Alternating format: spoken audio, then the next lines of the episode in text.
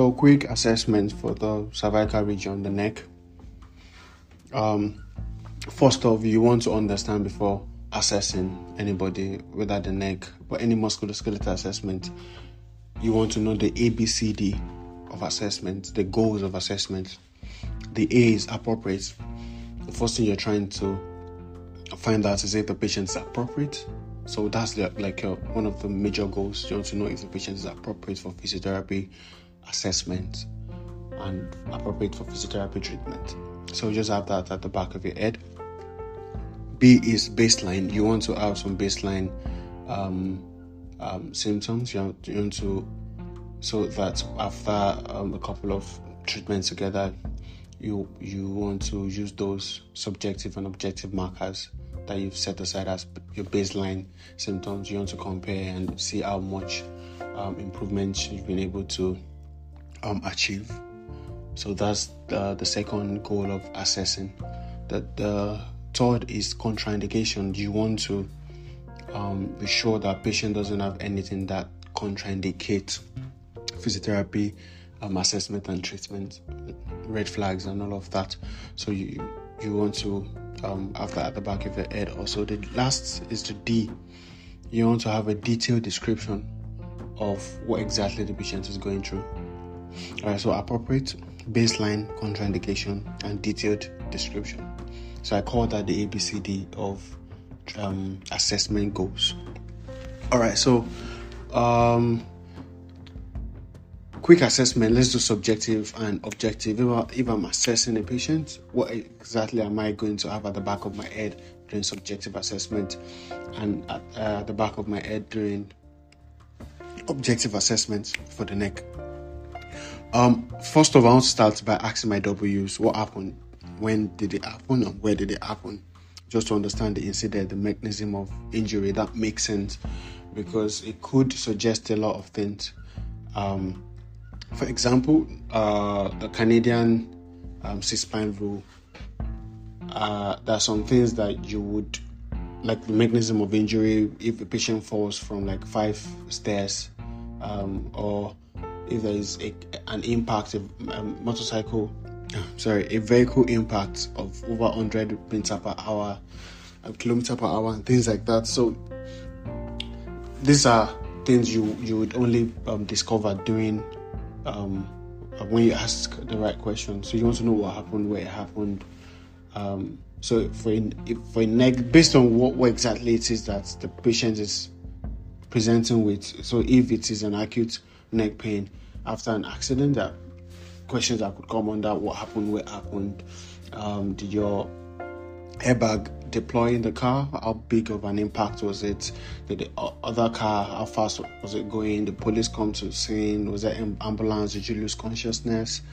Um, were you taken to the hospital? Did you have immediate symptoms? If there was immediate symptoms, did you have immediate um, multidirectional spasm and things like that. I'll explain what spasm is to the patient just to have a baseline of the mechanism of injury. Then, of course, I want to ask my um, defeat. That's you know me and my mnemonics. Loci, L O C I apostrophe S. Locis defeat, M D E F E A T. So those are the next set of questions I want to ask. L location, where exactly is the pain? Um, O onset. Of course, the what and where, the W's would um, have already answered some of the questions, but O onset, when did it start? Did all the symptoms start immediately? You don't want to assume that all the symptoms started at the same time. For example, if there was no neurological symptoms at onset and then two weeks later start feeling numbness um, at the right hand. Three weeks, start feeling on both hands. So you know that that is progressing. So you want to know when the symptoms started um, individually. All right. So you want to the C characteristics. You want the patient to describe um, the the pain, the pattern of the pain, the duration of the pain. Is it always there? Um, is it dull? Is it sharp? And things like that. Um, is it achy? Is it stabbing? Uh, so that's C. High is intensity. That's when you want to use either subjective or objective markers of intensity.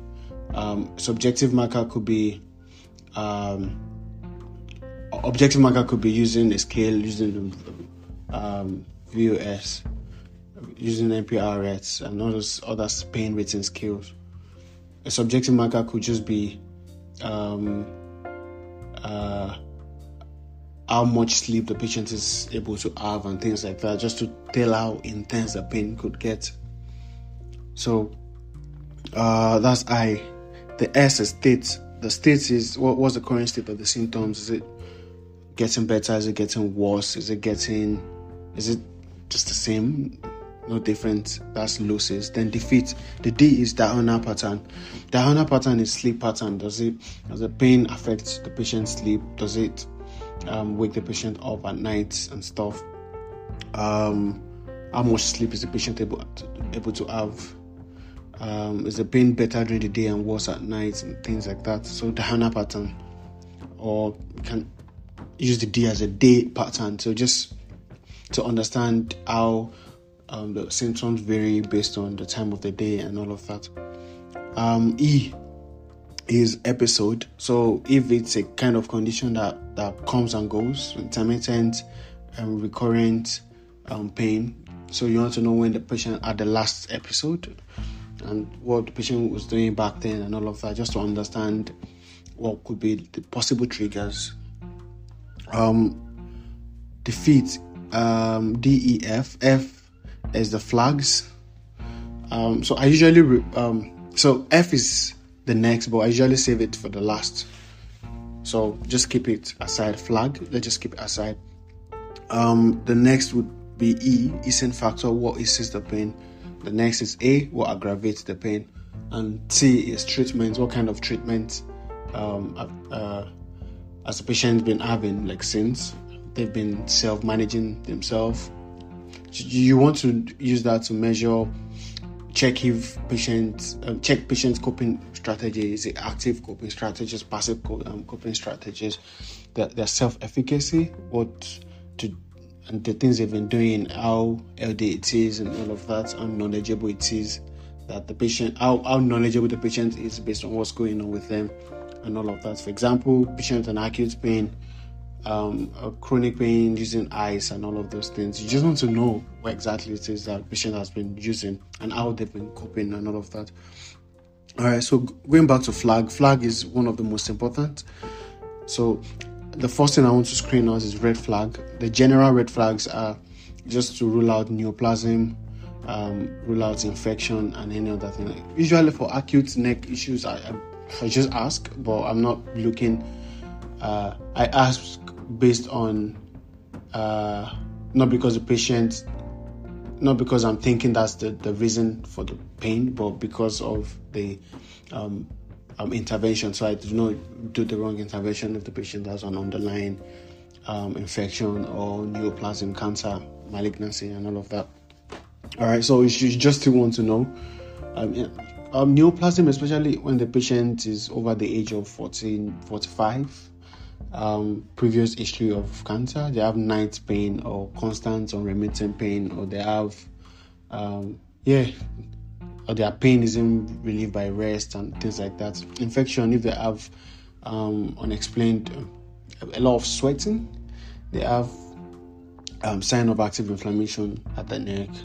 They have unremitting, yeah, um, unexplained weight loss. If weight loss also for for cancer. So there's no weight loss in, in infection, but for cancer, unexplained weight loss, um, recent weight loss, like losing 10 kg in two weeks or three weeks, without um, um, without any history of eating disorder or, or yeah. So that's the um, general red flag. You just want to rule those out. The next will be specific red flags. You want to ensure there's no fracture there at the spine. There are numerous signs of fracture at the, at the cervical spine.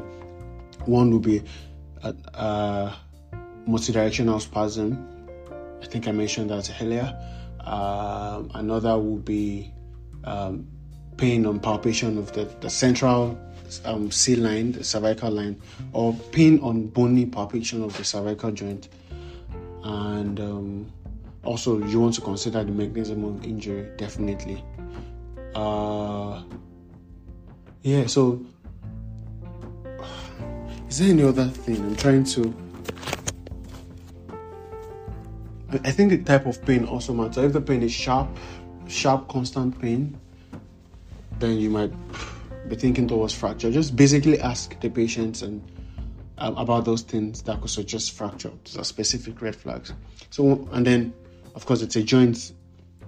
Uh, all right, we'll get into that. All right, so that's that's the general red flag, and then the next that's the general red flag and the specific red flag.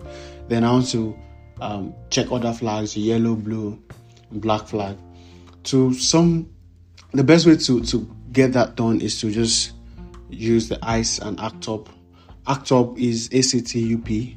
Activities, the patient A is activities, C is coping, T is thinking, U is um forgotten you. Um sorry, I have U written down. Okay, upset. U is upset and um, P is people. Alright, so activity is basically what activities patients have stopped as a result of the pain they have and all of that. Um, coping out the main coping. So far, you want to know if it's active or passive coping strategies and all of that. Thinking. T is for think. What do they think about what's going on? You want to know if they are catastrophizing, if they have um, unhealthy beliefs, and um, yeah, their, their expectations also how realistic it is. So, what do they think about what's going on? Upset is how do they feel about it? Are they anxious? Are they sad? Are they angry?